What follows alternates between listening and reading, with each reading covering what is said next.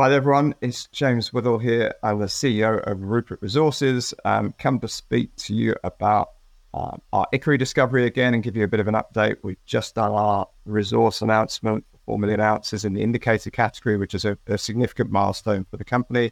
And uh, yeah, back to you, Matthew, and uh, happy to answer some questions. James, good to see you. It's been a while. Um, so, yeah, obviously, good, good news on the mineral resource update 4 million ounces in, in, indicated. What what does it mean? I guess the, the main, what does it really mean? Because people say, you know, a year ago the number was similar, but the key thing is now is this is the this is the basis on which we go forward and do our engineering studies. It's what you can convert to a, a reserves, which is what you can then effectively eventually becomes your bankable feasibility study. So it was an important milestone, and I set the milestone for the for the team to achieve a, a four million ounces or higher number.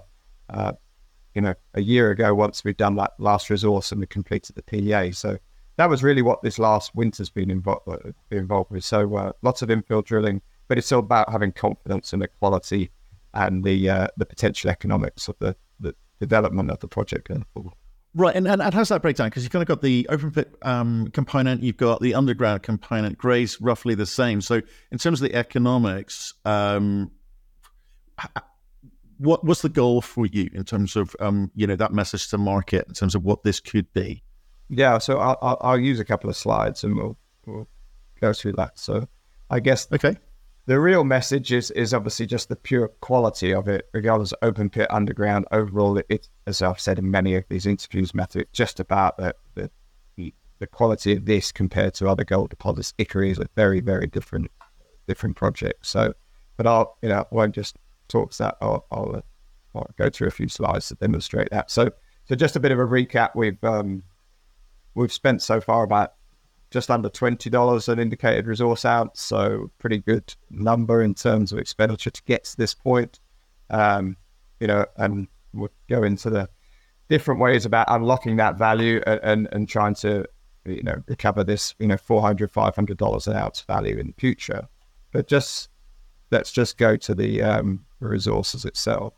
There's slide in terms of where the resources are. So just on on here the open pit resource is about 2.65 million ounces. So I'll that up here.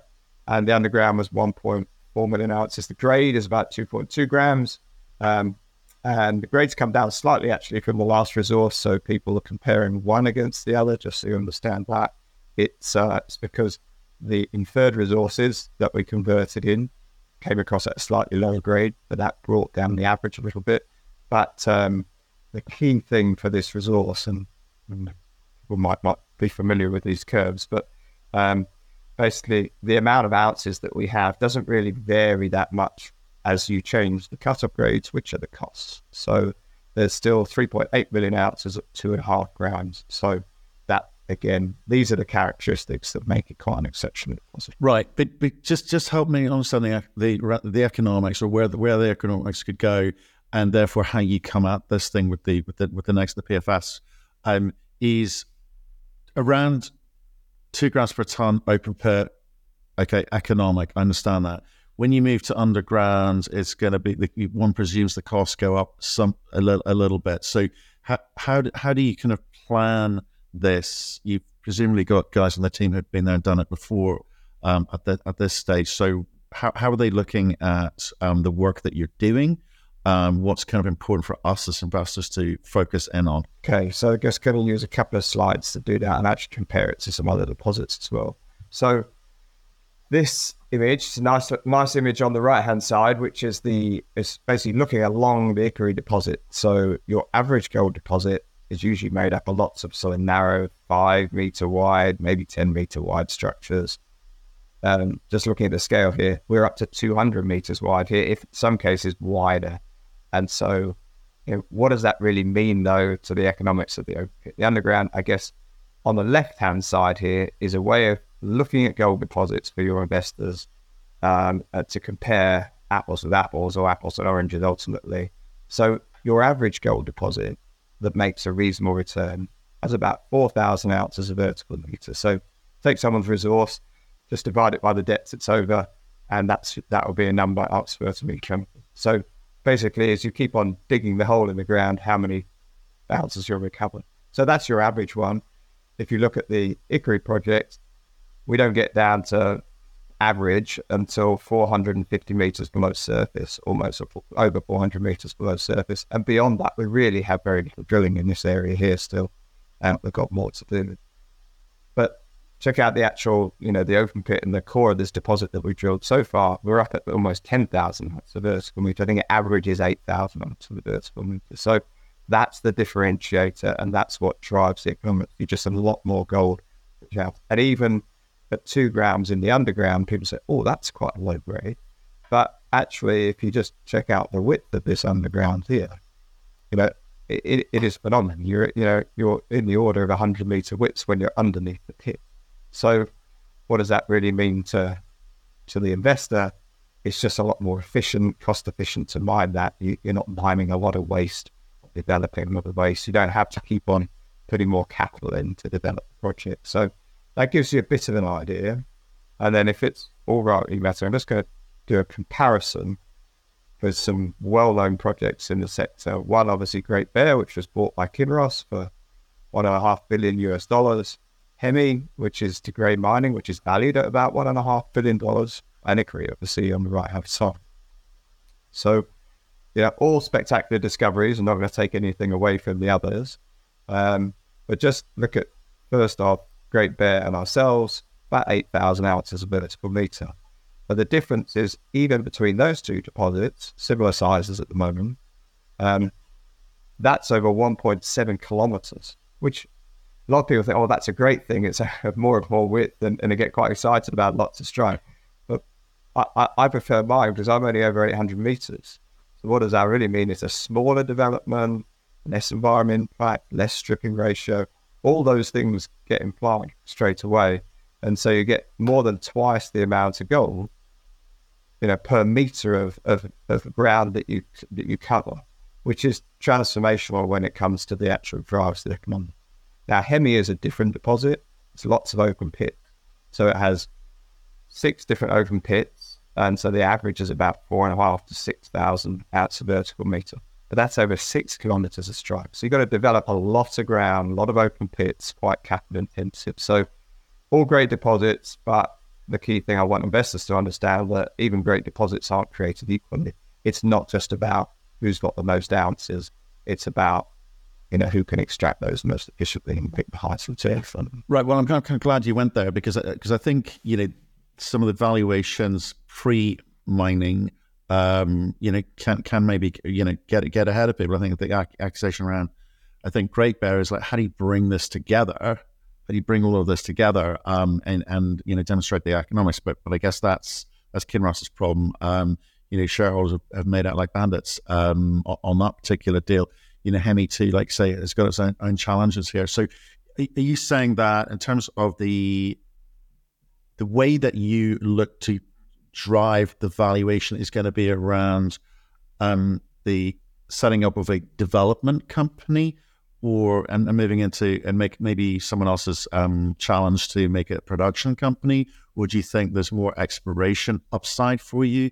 Because the market has been quite hard to read for the last three years. I've been talking to various CEOs, and it's like no no one's really got an idea of what the heck is going on out there. So, how do you interpret the market? How do you interpret the way forward in terms of you know driving that valuation? Because you've kind of sort of sat like, well, I think you know, I think moving sideways was was the new win uh, for the last couple of years. How how do you kind of get that growth going again? Yeah, so it's it. I guess look, so I guess what we're trying to aim by this slide is just to show the you know the the potential, and obviously this is a project now that is of critical mass and, and scale that can be developed, and it you know as we showed in the PEA work you know, you're talking a project at 1650 gold that was generating 250 million dollars of free cash flow a year and used this mine. So, so that project as it stands, you know, we will move that forward. We have an environmental uh, permitting team that we brought on on on the team. We also have building up our engineering team, our Golders WSP to run our pre-feasibility study, and that will be done. Pre-feasibility study will be done by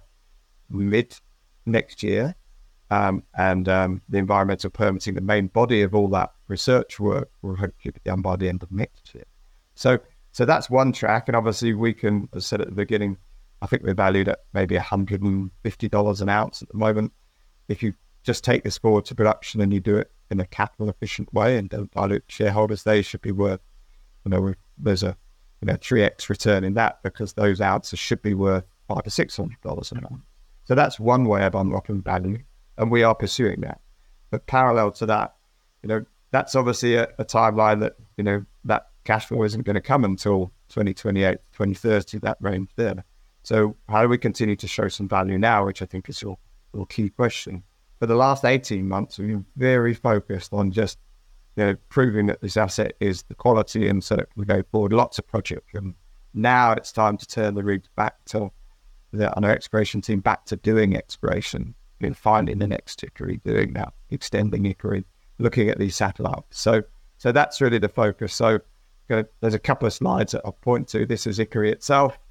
It's basically drill constrained by the resource block model. Basically goes to the extent of the drilling. There's a good example there with the last hole on the on the section as mineralization, same at depth. So there's the potential to grow to extend Ikkari itself, certainly in this western portion and the depth. I mean, so we'll allocate some some resources to that, and then and then we actually went back and sort of re looked at this old slide that we had and said, you know what, we're still doing the same systematic work and and really in the same way we set up the company in the first place. Um, so we've got some regional targets that we're working on. This is some new gold targets, brand new areas that we haven't worked yet. We've done a little bit of geophysics, some of these early stage work, so that's quite exciting. We have some base metals areas to the east of our project, which we hold, and that you know we're next to the you know some of the you know, the biggest discovery in Europe, Sakatti, and the biggest base metal mine in Europe, the Kevitsa operation. So so that's there, but that's a again a, a smaller portion of, of the the allocation of capital. But I guess what we want to do is remind investors that Ikkari was our sixth discovery. Um, we've now made in this 12 kilometer image that you can see here, I think there's the order of nine discoveries, maybe 10 actually, um, along this belt. And four years ago, there was nothing on this picture at all, not one drill. So, you know, it's been transformed already. Um, you know, we, we have smaller out resources on things like Heinä Central. We haven't put a resource out on Heinä South, but and, and has B2 Gold put one out on Helmi. But we're all, you know, 80% of all the holes we drill in this image um, insect mineralization. And if I look at more of the sort of concentrated image, which we're going to zoom into in a minute, you know, you're probably one about 90%. But really, there's still a huge lack of drilling that's being done. So um, I guess why you know, this is where we look to add more value ultimately. And you'll see us well, I'm not going to talk that's too technical, but even right next to the Ikkari deposit here, there was Ikkari. We still haven't done a lot of drilling here, which is one of the most prospective areas. Why haven't we done it? Too focused on Ikkari ultimately. Um, it's also in a wet area, quite swampy, so we can only do that in the winter. But we are drilling that now, and um, we this next six months um, is you know for us it's really back to the exciting time of, of, of you know doing that drilling creating more value, hopefully making more discoveries. Um, and um, yeah, it's going to be an interesting time. And our neighbors at B2 Gold are also exploring on their side, which is overall gives the opportunity to see what the potential of this is over the next over this coming winter. Right. And long uh, answer. Sorry, Matthew. no, well, no, it's, it's, it's, it's, a long answer, but I'm, it's always important to actually understand you know, to what end? Where, where, where's this thing going? You know, obviously moving through the economic studies on Ikkari it makes sense, and you've got some other discoveries which you need to kind of get back to, and it's obviously what potential potential is. But to what to what end? You mentioned B two next next door. I mean, are you trying to make yourself look pretty for some sort of uh, M and A parade um, here? Do you think that you can keep going out to market, raising money, and you know, higher and higher share prices? I try not to be dilutive uh, in, in a sense, or as I live in a sense? Or is there a point at which exploration companies just get, well, you, you kind of got to show me the money, as it were? No, absolutely. I mean, that's what we're, you know, that's basically, um, oh, to go off tangent, the, the exploration market is so beaten up with Eric It's, it's quite hard for exploration companies even today given they've got no money, even to tell you what they're going to do with the money. If even if they had it, it's quite hard for them to articulate that opportunity. I guess we have a great opportunity because we've already made a discovery. You've got all this underpinning of value of the, of the company, which makes our position one. But what to, to what ends? It, absolutely, absolutely. We're not doing this drilling to, you know, for an M and A point. The, the whole point of doing this drilling is is to sh- demonstrate what is the what is the likely larger project potentially that gets developed here over the next. You know, we currently have a twenty year life, but you know, is it a 40 year life? Is it such a significant project here that it hasn't has a much longer life? And one of the key reasons we're doing that was actually on the permitting side because it's what we try to do is manage the expectations of the of all the stakeholders, not just the investors, so they really understand that you know this is a you know, it, it it's a serious investment, a bit for a long time, and generate long term jobs ultimately, and it continue to generate good returns over that. So I think there's many aspects of why you continue to do exploration. Um, there's all those aspects I just discussed, but there's also, given success, it it significantly changes the capital structure really the company going forward. Currently, we assume if we found nothing else, we might have, you know, 270, 300 million shares out when we get into production because you've got to. But um, if you make a discovery over the next couple of years, you might transform that because you can raise money at a higher share price and your dilution is less. So you get into production with 240, 250 million shares out. That is transformative to shareholders' equity and valuation. Well, I think it has been historically, but I, am let's say I've had so many conversations with CEOs trying to work out how to read the market and what is being valued, what's not being valued in a risk-off environment, which we all understand the reasons why. Yeah.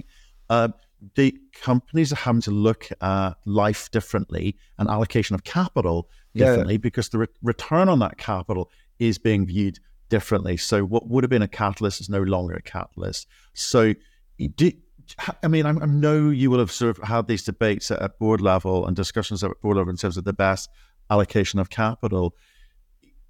Do you, do you, do you feel there is has to I know you've got a really clear kind of clear strategy, or we've always talked about a very clear strategy. Do you feel that's had to just be a little bit more agile and nimble uh, now? Or um, do you think it still holds true? I mean, what are those discussions like? I think it still holds true because um, I think you just have to you have to be prepared to to be a bit dynamic and change. You know, I think the advantage for us as a company, we're still only 35 people, 36 people in the company. So when we're making exploration decisions and deciding what we're going to do next, allocate the money, we can be very dynamic about this. We do not say, right, we, you know, we have 15 to 20 million dollars of drilling in the budget for the for the year, but we don't have to spend that. Um, it, it's success led. It's not like I tell it guys, well, you can just go and drill. You know, come back to me a year later and tell me what you found. It, it's a lot more dynamic that process, and you do have to you know, in the in the current market, you feel to that. But I think, I guess the, your sort of question know, is even that relevant. I think I think it is relevant as long as you're, as long as you don't start drilling for drilling's sake and just drilling gold for drilling because sake, or you know, and that's an easy trap to get into. The, the market of just, you know, the old market, maybe where you could feed some good drill results um, and hopefully use that to raise more money. I'm not sure that that exists, Matthew. I think that I think I think that is a tough. I mean, it, I think if you that's a that's a really tough gig for the exploration industry to to go at. And I, am not sure whether there's even a market that wants to invest in that product these days.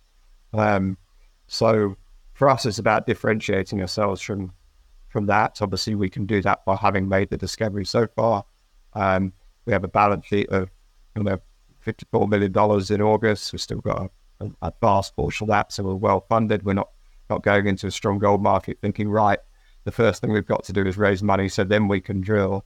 Those kind of things. You just constantly try to differentiate yourself or make yourself more investable than the others.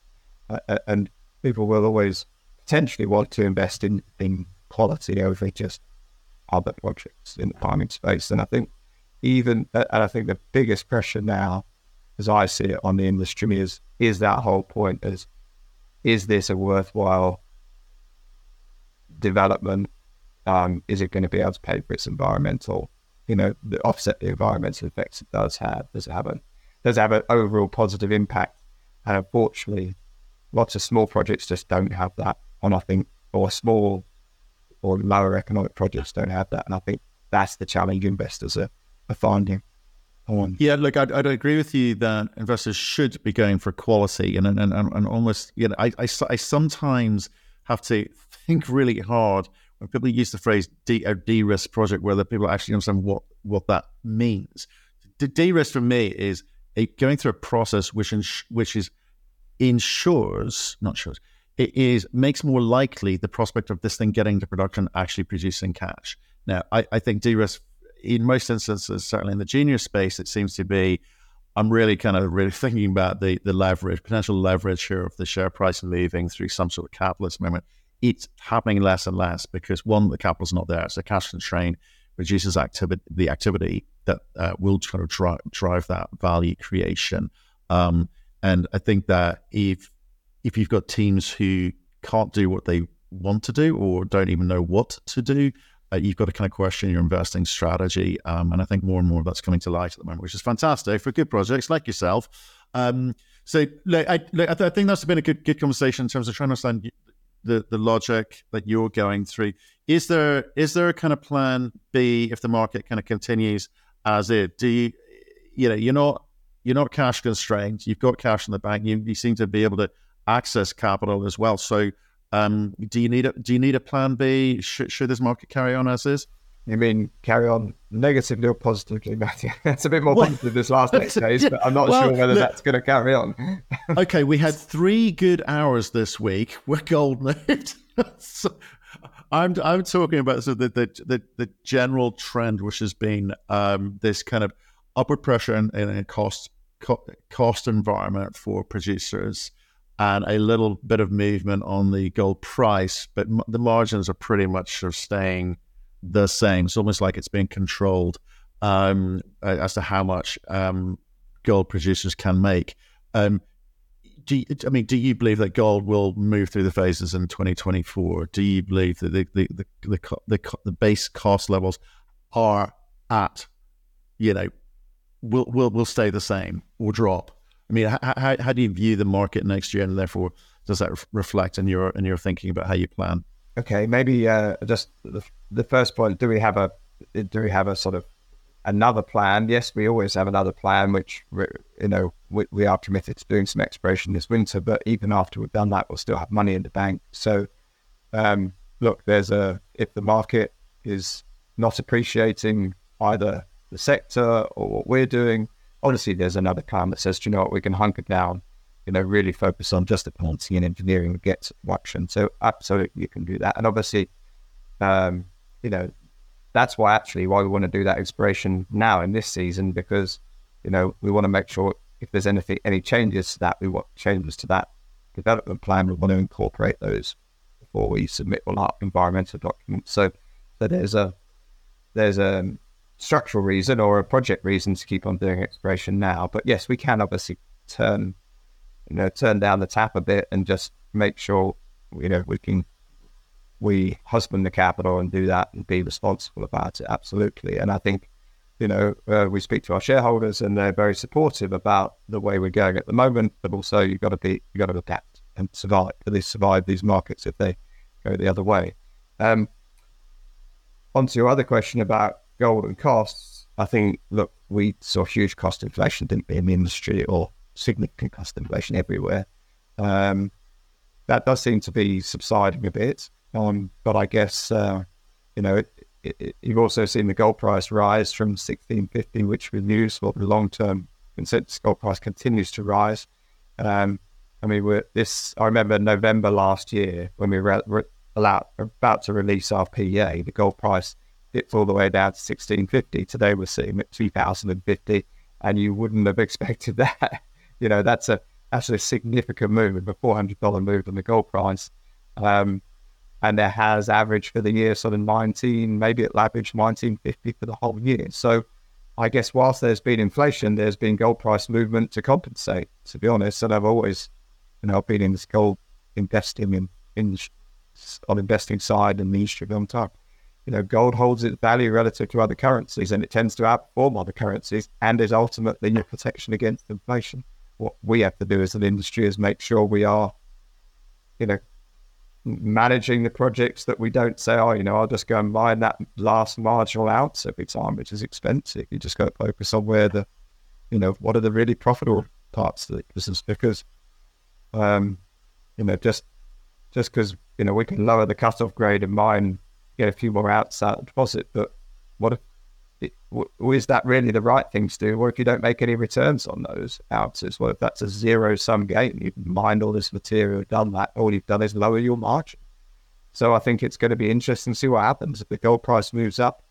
You know, you should have, you know, companies are generating really strong cash on the operation side. They, they produce really, really good cash, but um, it, it's probably now what happens next. Are they, you know, are they are they good companies that are ex growth, which is an issue I think for the sector? Are they not got other things to buy, or are they good companies that are going to be able to now reinvest in their business and show a bit of a growth pipeline and and and do that, which makes them more attractive as well. So I think the next six months for us is interesting. Our exploration for the market is incredibly interesting to see how the gold companies in, in potentially a higher gold price environment um, perform and how they present themselves as an investment. Nice to say, interesting times, James. Uh, yeah. I appreciate your um, the update, what you guys doing, and also the, that uh, market overview as well. So, um, stay in touch. get up with the new uh, drilling, and we'll speak to you soon. So, uh, thank you very much, Matthew. Cheers.